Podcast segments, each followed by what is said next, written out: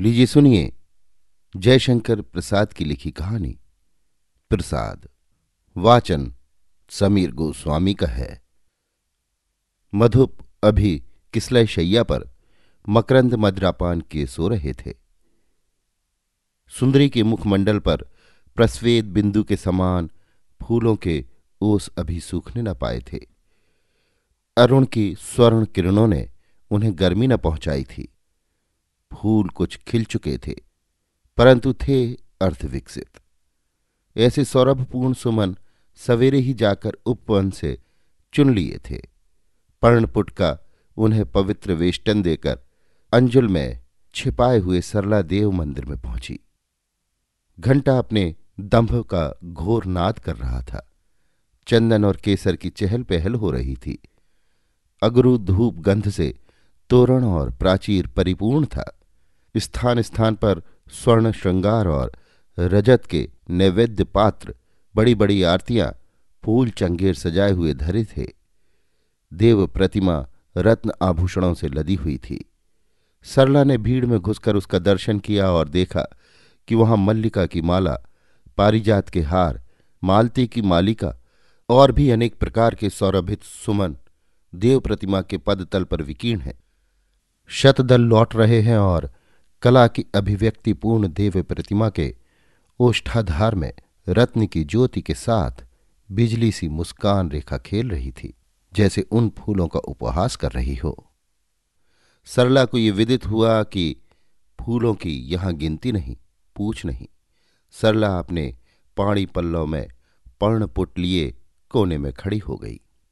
भक्तवृंद अपने नैवेद्य उपहार देवता को अर्पण करते थे। रत्नखंड, स्वर्ण मुद्राएँ देवता के चरणों में गिरती थी। पुजारी भक्तों को फल फूलों का प्रसाद देते थे। वे प्रसन्न होकर जाते थे। सरला से न रहा गया। उसने अपने अर्धविकसित फूलों का पर्णपुट खोला भी नहीं। बड़ी लज्जा से, जिसमें कोई देखे नहीं। ज्यों का त्यों फेंक दिया। परंतु वो गिरा ठीक देवता के चरणों पर। पुजारी ने सबकी आँख बचाकर रख लिया। सरला फिर कोने में जाकर खड़ी हो गई। देर तक दर्शकों का आना, दर्शन करना, घंटे बजाना, फूलों का रौंद, चंदन केसर की कीच और रत्न स्वर्ण की क्रीड़ा होती रही। सरला चुपचाप खड़ी देखती रही। शयन आरती का समय हुआ।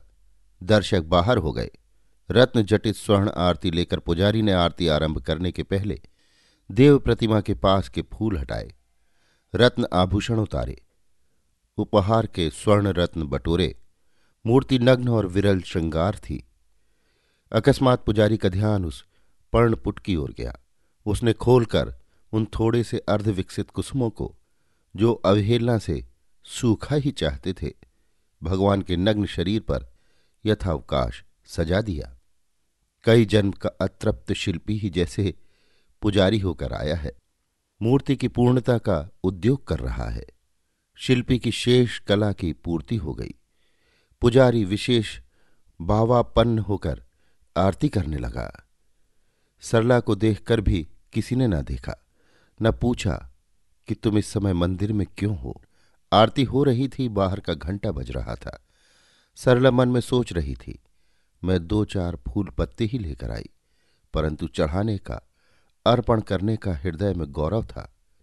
दान की सो भी किसे? भगवान को। मन में उत्साह था, परंतु हाय, प्रसाद की आशा ने शुभ कामना के बदले की लिप्सा ने, मुझे छोटा बनाकर अभी तक रोक रखा। सब दर्शक चले गए। मैं खड़ी हूँ। किस लिए?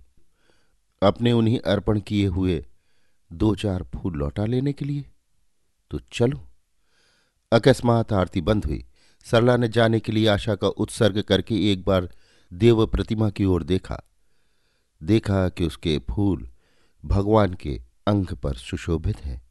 वो ठिठक गई। पुजारी ने सहसा घूम कर देखा और कहा, अरे तुम? अभी यही हो? तुम्हें प्रसाद नहीं मिला? लो, जान में या अनजान में पुजारी ने भगवान की एकावली सरला के नत गले में डाल दी। प्रतिमा प्रसन्न होकर हंस पड़ी। अभी आप सुन रहे थे जयशंकर प्रसाद की लिखी कहानी। प्रसाद। वाचन समीर गोस्वामी का था।